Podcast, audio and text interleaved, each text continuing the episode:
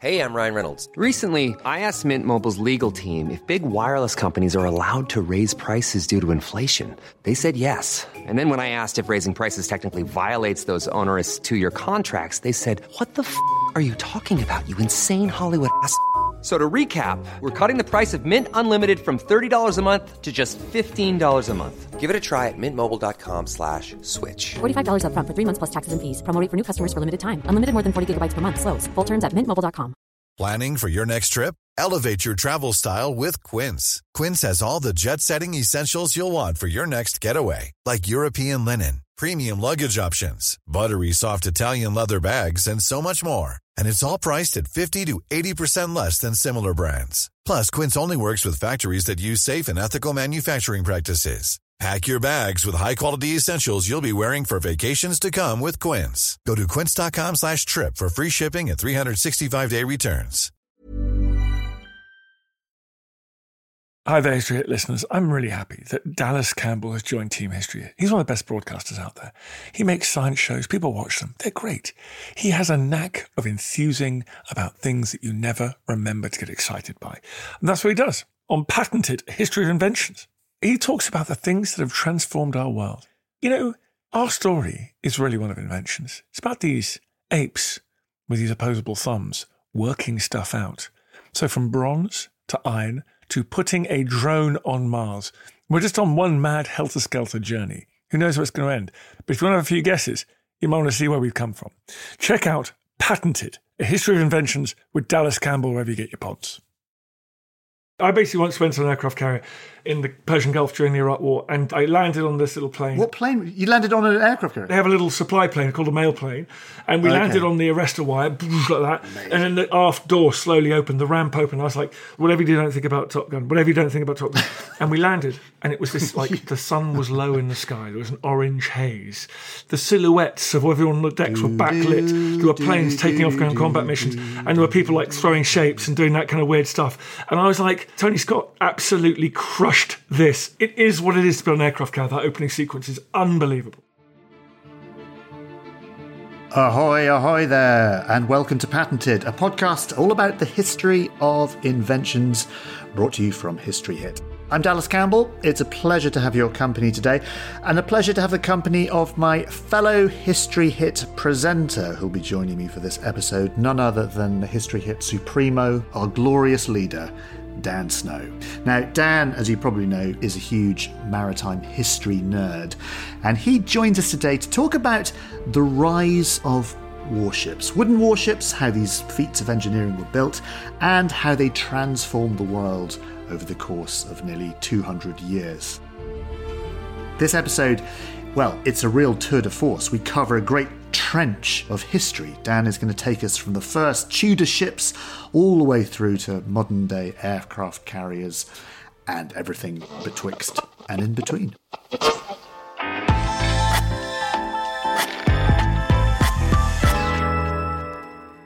Hello, welcome to the show, Dan Snow. Oh, it's an honour to be here. Long time fan, first time First time contributor. caller. Our glorious leader has joined us for this. it's lovely to have you. How are you? Good man, really good. Good. Really good. Hey, we're going to talk about warships. You know what I just did? I just went onto the Royal Navy website, which it's brilliant. The Royal Navy website. Anyway, I was looking at HMS Elizabeth because when I was thinking about the origins of warships, I thought, well, where are we now with warships? And of course, HMS Elizabeth. And then I watched. You did a nice little piece about it of you walking around. It's an amazing bit of kit.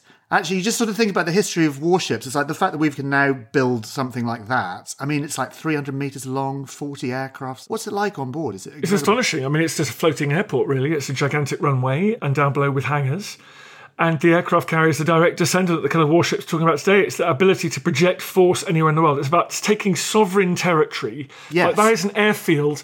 You don't have to have an empire. You can park that somewhere useful, and then you can project your force, your aid, your military force, or your violence, whatever you want to do from that platform.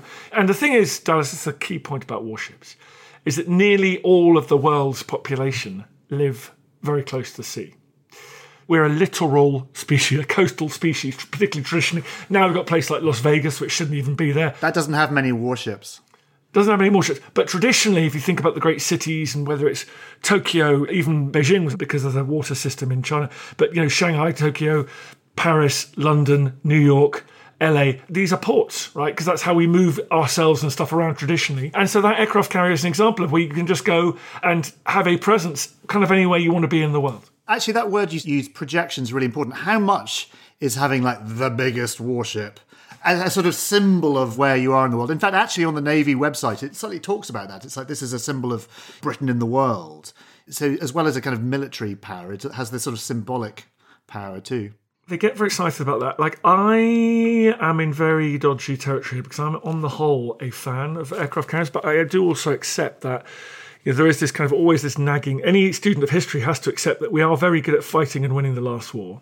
Aircraft carriers were absolutely the engine of war in the Pacific War against Japan in the Second World War, you know, building aircraft carriers, flying planes off them, striking targets on islands and something essential. That's how the Americans crept across the surged across the Pacific and defeated the Japanese Empire.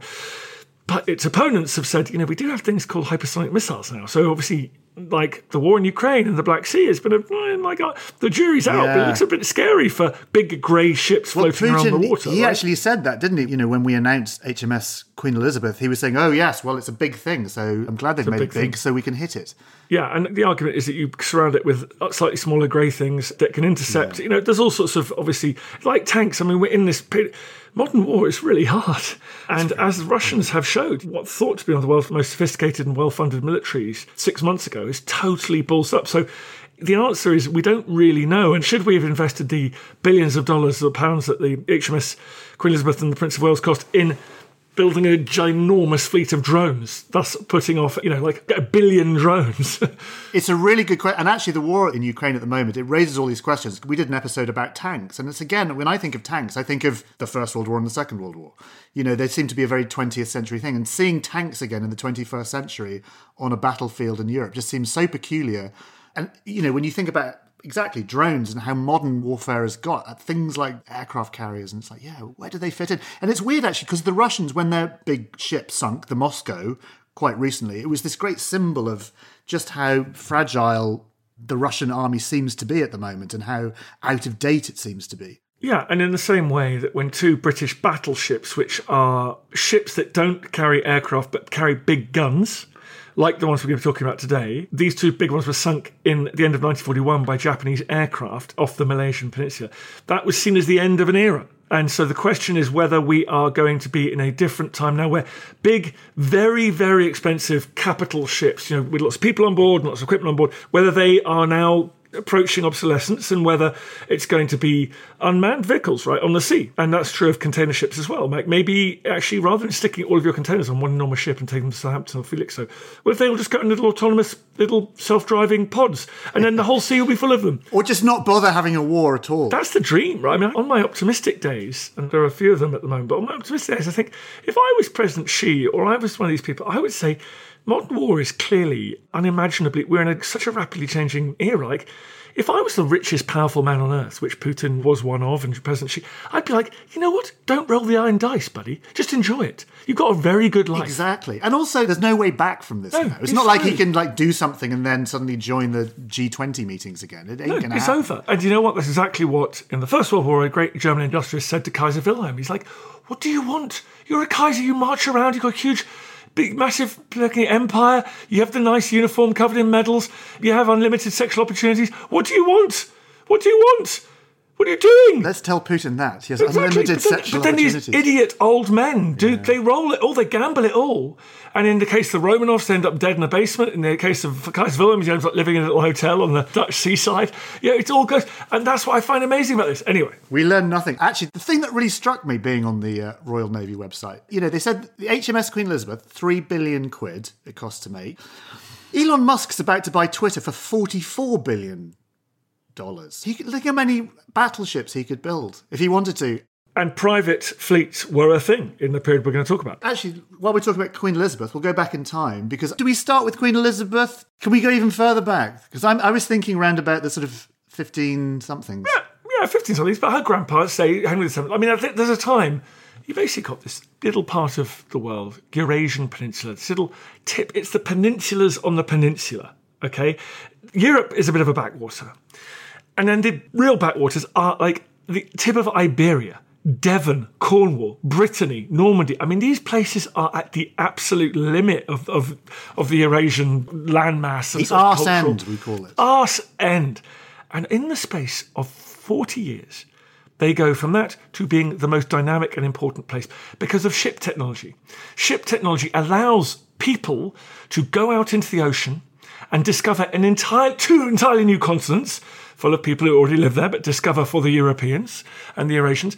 Uh, Effectively, kind of discover Western and Southern Africa as well. So you add that, and on top of all those, gold in West Africa, gold in Mesoamerica, gigantic opportunities for settlement and agriculture and enslavement, mind blowing opportunities.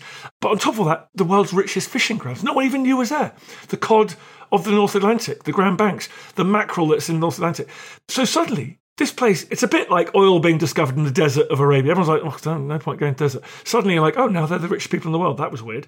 Uh, and, and it's very similar. So, discovery of the New Worlds, you've got people like, obviously, sort of Francis Drake, John Hawkins, people like that. Tell me about the sort of ship technology. So, where, what did we have sort of when we were at the arse end of things? And then suddenly it's like, oh my God, we've discovered a whole new continent and gold and, every, and everything else, and we've suddenly become rich. How did this sort of ship technology change? And this is the point. This is why it's perfect for your podcast because this is what it, it's about a technological.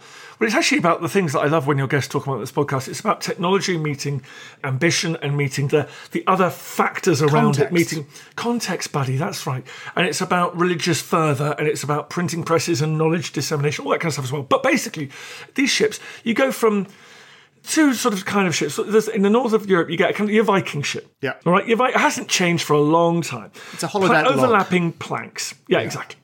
Overlapping planks, a bit like your garden shed. So you make a garden shed of planks which are attached to each other, overlapping, and, and you still see rowing boats made of, let's say, clinker built things. They're powered by big square sails, and they just float along with the wind behind them, okay? Down the Mediterranean, you get a different kind of ship being built, which is be called carvel, which is you build a skeleton of a ship with braces and struts and everything, and then you lay planks flush along the sides of those. So no gaps between the planks, like flush, no overlapping bits. And that's like how you might build something a bit nicer in your garden shed. If you built a you know little wooden outhouse or something, you might make it like that. And that has great efficiency gains in terms of load bearing and your ability to make them much bigger. Um, Northern European boats, you get too long, they start flexing. Because they don't have this rigid internal skeleton, they flex, they snap in half, you can't put too much stuff in them. So basically, you get the development of these new ships, which kind of called Carrack or Galleon eventually, and basically they can go further, they're more resilient in massive waves. You can put more stuff in them. You can put more cannons on them. You can put more crew on them. And you can sail them in different ways. Let them sail upwind, downwind, a bit more efficient. So suddenly, there's an explosion. When that maritime technology is put together, people like Magellan, people like the Portuguese, Columbus, and everyone coming after them, it goes nuts. Were we be building the same sort of ship? Are the Spanish and the British and the French all building a similar kind of boat? You bet they are. You bet they are. Because this is the key thing about the context in Western Europe, is although we know now that God was an Englishman and wanted the British Empire to kind of win, it wasn't entirely clear at the time, right? Spain and Portugal were far ahead, so God was not necessarily an Englishman at that point. Yeah, well, that's what that's what British people told themselves in the 18th century before uh, people at us on Twitter. Anyway, so basically, Cabot. John Cabot, the Englishman who goes to Newfoundland, makes the first journey across the Atlantic for the English. He's not an Englishman. He's Italian. And Columbus, Italian. Columbus goes to the Portuguese, he goes to the English, and then eventually goes to Spain, saying, Give me some money, I want to go and see what happens if you sail west. And loads of people are like, Nah, no thanks. The Spanish let them do it. So there's different patrons, different pots of money, different opportunities for creativity. And you're competing, you're constantly stealing, and you're constantly spying. During Queen Bloody Mary's reign, we used to call her Mary the First. She her husband was Spanish, so English mariners were allowed to go down to Spain and learn from the Spanish. Well, Oh, big mistake because when her sister took over, that information was shut down. All the books had to be, but but that information had already been disseminated in England. So knowledge about new ways of marking your position at sea, measuring the height of the sun, trying to fix your position, tidal patterns. I mean, that stuff's essential. If you want to sail around the Western Sahara, you've got to go miles out to sea, and then you go back in. If you try and go along the coast, you smash into a sandbank. If you try and sail to Asia around the Cape of Good Hope, you've got to touch Brazil. You've got to high five Brazil with your right hand because of the weather patterns in the South Atlantic, and you get stuck in the big areas of, of zero wind. That knowledge, people are like, oh, it turns out we can go to Asia, but you've got to go via Brazil. Oh, that's useful. And these are these lads leaving Bristol armed with that information, you know. So Yeah. it is essential that that competition and the stealing of ideas. And that comes down to shipbuilding, it comes down to navigational bits and bobs, and the knowledge itself. That's what I love about this is that that particular theme, that idea, in all innovation, doesn't matter what you're talking about, it's exactly the same. It's never just one person. It is, well, things like political context, it's the sharing of ideas. I mean, even, you know, I talk about space rockets a lot, and you look at the sort of history of the space rocket, it's exactly Great that. example. Exactly the same. Things like sort of Concorde, the fact that sort of we built Concorde and the Russians built exactly like somehow. Yeah, yeah. Surprise, surprise. And the Russians built a space shuttle exactly the same. It's just all that sort of stuff. Let me let me ask you a question. So this sharing of boat technology, which is sort of for Britain, it's it, improving Britain's. You know, suddenly we're becoming an empire. We're defeating the Spanish and the Armada and all this all this sort of famous stuff. Was there a sort of name behind the building of ships? If we think of, you know, space rockets, we think of Wernher von Braun and people like that. Is there a kind of an architect who is sort of thinking about how we're going to build ships that could protect themselves and protect precious cargo and, and that kind of thing? In the British tradition, you've got the Pett family, Phineas Pett, I think was the dad, hmm. and you've got a guy called Matthew Baker who's working in the under Queen Elizabeth, and they're coming up with new ideas. I mean, it's incremental improvements. It's yeah, it's quite incremental, but those two are famous within the English tradition, I'd say, and, and they've got a great expression. They built race-built galleons. I love race-built galleons, and it said one of them said it should have the head of a cod and the tail of a mackerel. Um, and that's what they kind of look like. But that's probably the two kind of key English ones. I think coming back to your point about the Russians, I mean, what's great about the space race is a bit stressful because there's only kind of two real players, right? What's key about this period is you've got dozens of different loads of people, so it's even more dynamic, and it makes you think about kind of monopolistic, you know, why we should be breaking up the big tech companies because. In it, to be creative, to be innovative, I guess you're the expert on this, but you probably, the more players, as long as they can reach a certain scale, the better. And so in, in Holland, you actually have different navies within what we now would describe as Holland. and they're competing against each other in Holland. It's a complete bonkers. That's interesting. And in, and in to a certain extent, dockyards in, in England are doing the same. And so, and actually, you mentioned protect yourself. We, we haven't talked about the key, the key thing. Well, you know, we're talking about warships. We mentioned the HMS Queen Elizabeth at the beginning, 40 aircraft, you know, the F 35s and helicopters, all this kind of stuff. What would the armament on a ship in this Tudor time? What would it look like? I, you know, I always imagine sort of Captain Pugwash ships with sort of cannons sticking out. Funny enough, they look a bit more like Captain Pugwash ships, like slightly rounder with cannons sticking out slightly odder angles than it would say HMS Victory, which is a sleek Yeah. um, is the kind of perfection of what you see developing in this period. So the HMS Victory is a, is the most sophisticated and extraordinary object created by human beings to that point in history, but it's a kind of um, sleek gun platform, three decks of guns, all modular, interchangeable. Guns can be guns can come and go. Whereas the earlier ships, something like Mary Rose, is quite haphazard. There's guns of different sizes. There's kind of holes cut in the hull wherever the shipwright and the captain think they might be able to squeeze another gun. I mean, these are it's a really transitional period, so it's a bit more haphazard. But the guns on there are essential because it's not just the sailing technology; it's the fact that on those ships are bronze and iron guns, powered, if you like, by gunpowder. Uh, that fire projectiles up to kind of four, five hundred meters.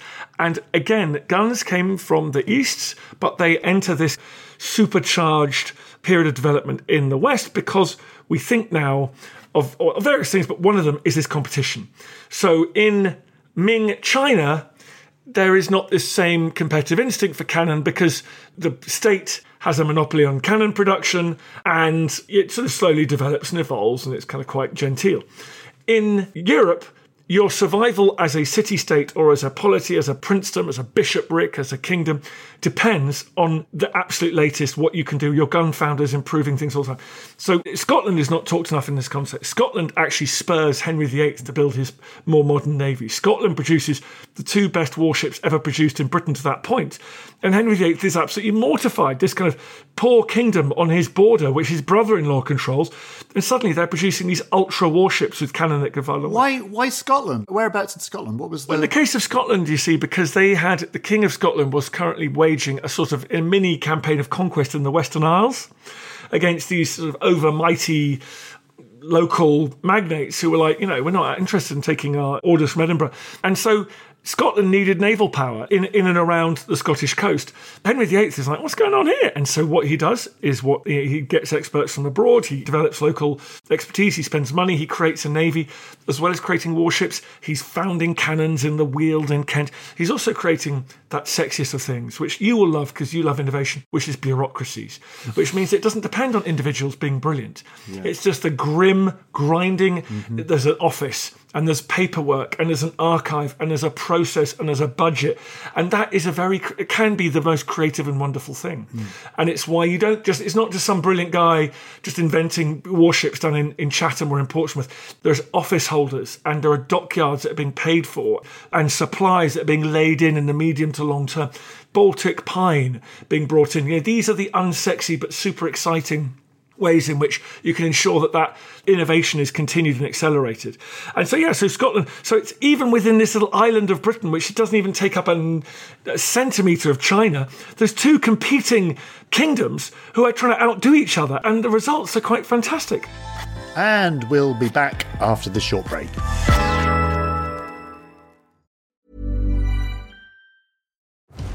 Have you ever wondered if the Hanging Gardens of Babylon were actually real? Or what made Alexander so great? Join me, Tristan Hughes, twice a week, every week on the Ancients from History Hit, where I'm joined by leading academics, best selling authors, and world class archaeologists to shine a light on some of ancient history's most fascinating questions, like who built Stonehenge and why? What are the Dead Sea Scrolls and why are they so valuable? And were the Spartan warriors really as formidable as the history books say? Join me, Tristan Hughes, twice a week, every week on the Ancients from History Hit, wherever you get your podcasts. Life is full of awesome what ifs, and some not so much, like unexpected medical costs. That's why United Healthcare provides Health Protector Guard fixed indemnity insurance plans to supplement your primary plan and help manage out of pocket costs. Learn more at uhone.com. Hey, I'm Ryan Reynolds. At Mint Mobile, we like to do the opposite of what Big Wireless does. They charge you a lot, we charge you a little. So naturally, when they announced they'd be raising their prices due to inflation, we decided to deflate our prices due to not hating you. That's right. We're cutting the price of Mint Unlimited from $30 a month to just $15 a month. Give it a try at mintmobile.com slash switch. $45 upfront for three months plus taxes and fees. Promo rate for new customers for limited time. Unlimited more than 40 gigabytes per month. Slows. Full terms at mintmobile.com.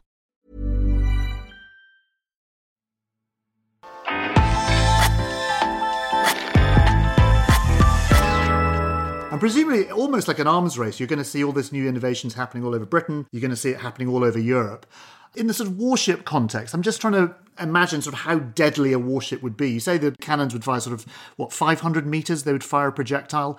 So you'd have to sort of you'd have to sort of pull up alongside another ship. Well, you can do two things, of course. One, as I said at the beginning, remember that all the world's riches and all the world's seats of power, most of them, were concentrated along the shore. Hmm. So if you go to the Indian Ocean and you go to the Malabar coast or Bengal, you astonish the local rulers by turning up with your ship and threatening to destroy their city, to pound their palace into dust, to completely interrupt their trade.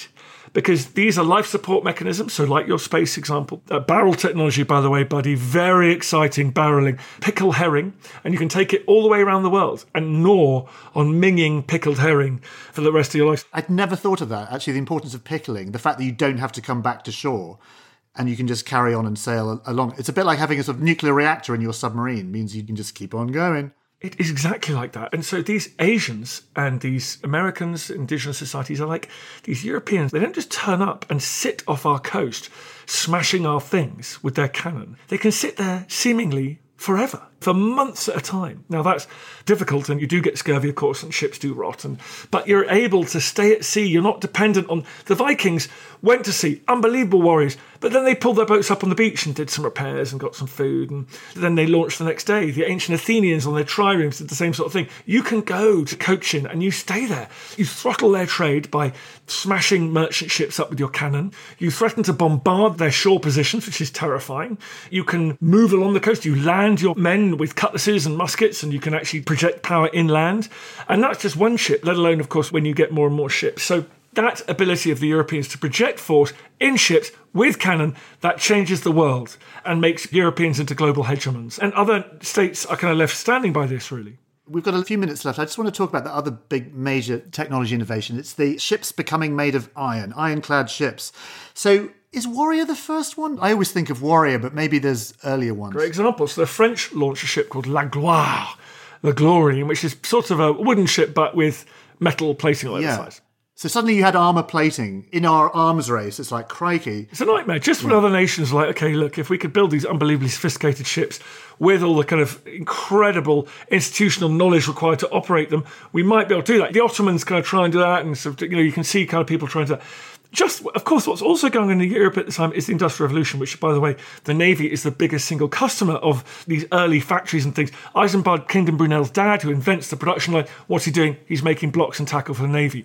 Early steam engines, what they're doing? They're pumping out mines to create iron ore for the Navy. So the Navy is a gigantic, like the US Pentagon buying all the semiconductors or whatever in the Cold War. You're basically going, we don't really have a computer industry yet, but we kind of want one, and we can use some of our muscle.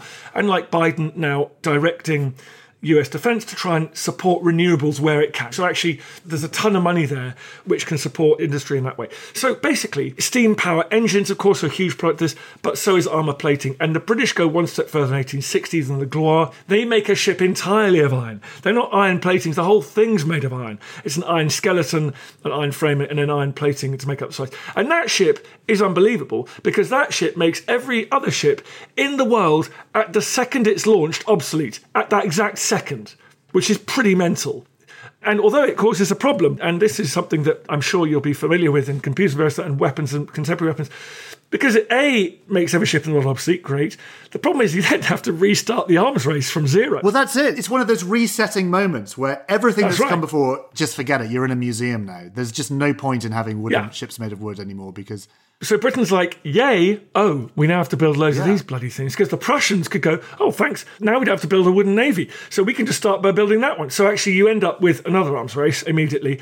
And then, oh my God, Warrior is obsolete within mm, 10 years, 14 years, obsolete. And actually, that's something you recognise today, probably with phones or whatever else. But you go from world changingly revolutionary to obsolete in far less than someone's space of someone's career. You know, it's unbelievable. Okay, Warrior wasn't the first ironclad ship or iron ship. Why was it so revolutionary? Why do we celebrate it so much? Because it was the first iron built throughout ship, it was powered by the largest engine to that point that had ever been created in the history of the world. It had guns on it that were cutting edge. In fact, they were so cutting edge they didn't quite work. so it was the package, but it was unsinkable. You couldn't sink that ship. Cannonballs bounced off it, but then rapidly. Artillery technology changed, exploding shells, armor piercing shells. Do go from warrior within 50 years. You've got dreadnoughts. It's unbelievable. Within 50 years, you've got these dreadnoughts that are firing shells that weigh a ton 15 miles away. And then within another 15 years, you've got aircraft flying off ships, carrying bombs that can travel 200 miles. So then you're in a world of pain. Actually, what was the first aircraft carrier? I have no idea. Well, there were some dodgy sort of attempts to sort of backfill aircraft carriers, right? So you get these weird semi obsolete ships. Initially, they would ping a seaplane off the bows that would then land on the water next to it and be craned back on it. But the first recognizable one that we would recognize probably HMS Argus, right at the end of the First World War, which can launch and recover aircraft. And then you get lots of building between the wars. You get the big famous American and Japanese and a few British ones. Yeah, and of course that classic documentary about aircraft carriers. I think it was called Top Gun. You may have seen it. Very good documentary. I'm familiar with that work. I basically once went on an aircraft carrier in the Persian Gulf during the Iraq War, and I landed on this little plane. What plane? You landed on an aircraft carrier? They have a little supply plane called a mail plane, and we Okay. landed on the arrestor wire like that. And then the aft door slowly opened, the ramp opened. I was like, "Whatever you don't think about Top Gun, whatever you don't think about Top Gun," and we landed, and it was this like the sun was low in the sky. There was an orange haze. The silhouettes of everyone on the decks were backlit. There were planes taking off going on combat missions, and there were people like throwing shapes and doing that kind of weird stuff. And I was like, Tony Scott absolutely crushed this. It is what it is to be an aircraft carrier. That opening sequence is unbelievable. It's a good film. As we were recording this, I should point out the new Top Gun Maverick film is coming out, which is why it's in my mind. So I went back and watched the original Brilliant, the brilliant. And then from planes, you get missiles, right? So then you can launch missiles off ships, which turns ships into platforms that can strike thousands of miles. And then suddenly we're at HMS Queen Elizabeth. Before you know it, we go from HMS Warrior to Modern Battleship. Actually, as we sort of draw this to an end, we're kind of back to the beginning, really, which is sort of what is the future. And you make an interesting point at the beginning about, well, with the rise from the Industrial Revolution to the digital revolution, are things like warships completely pointless now, given we have hypersonic missiles and drones. And what is the point? You know, we just wasted three billion quid on building this great ship. And I used to be a bit more nervous about that, but now after we then wasted 35 billion quid on a test and trace system for COVID didn't work, I feel a bit more confident. so I'm like, let's get some carriers. The Chinese still build lots of aircraft carriers. People are still building aircraft carriers.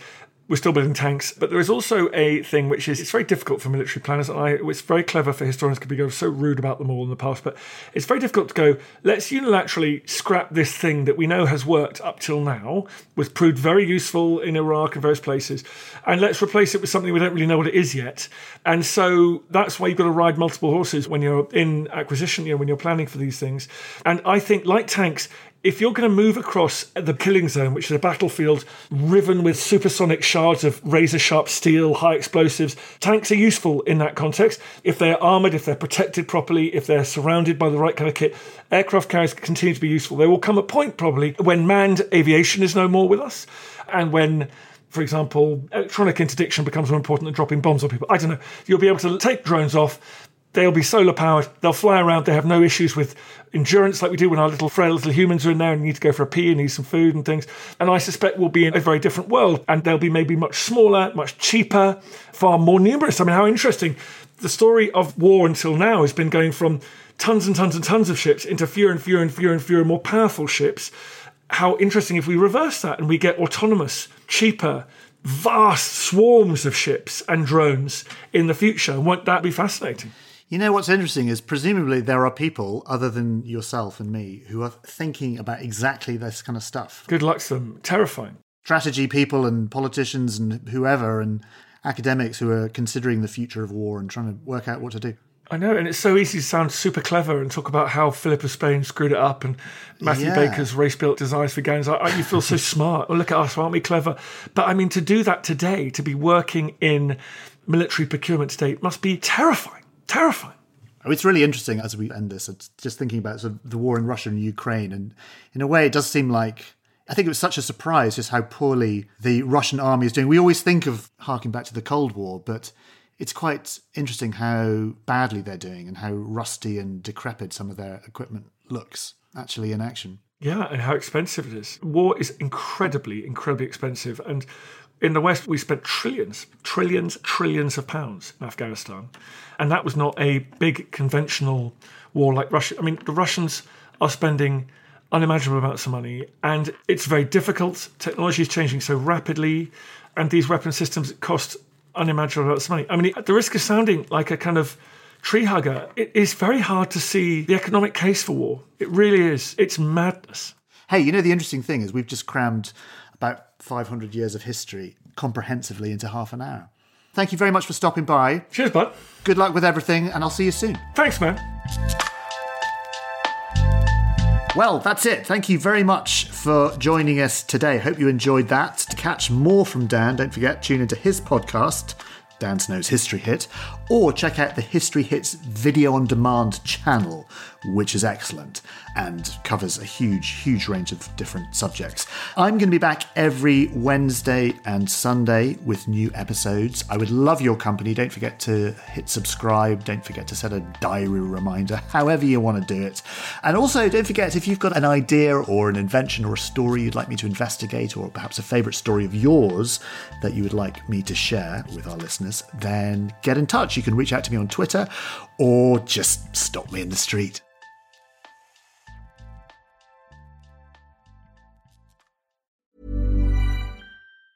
Hey, it's Danny Pellegrino from Everything Iconic. Ready to upgrade your style game without blowing your budget? Check out Quince. They've got all the good stuff shirts and polos, activewear, and fine leather goods, all at 50 to 80% less than other high end brands. And the best part? They're all about safe, ethical, and responsible manufacturing. Get that luxury vibe without the luxury price tag. Hit up quince.com slash upgrade for free shipping and 365 day returns on your next order. That's quince.com slash upgrade. When you make decisions for your company, you look for the no brainers. If you have a lot of mailing to do, stamps.com is the ultimate no brainer. Use the Stamps.com mobile app to mail everything you need to keep your business running with up to 89% off USPS and UPS. Make the same no brainer decision as over 1 million other businesses with Stamps.com. Use code PROGRAM for a special offer. That's Stamps.com code PROGRAM. Thank you for listening to this episode of Dan Snow's History Hit. Please follow this show wherever you get your podcasts. It really helps us, and you'll be doing us a big favour. Don't forget, you can also listen to all of these podcasts ad free and watch hundreds of TV documentaries when you subscribe at historyhit.com slash subscribe.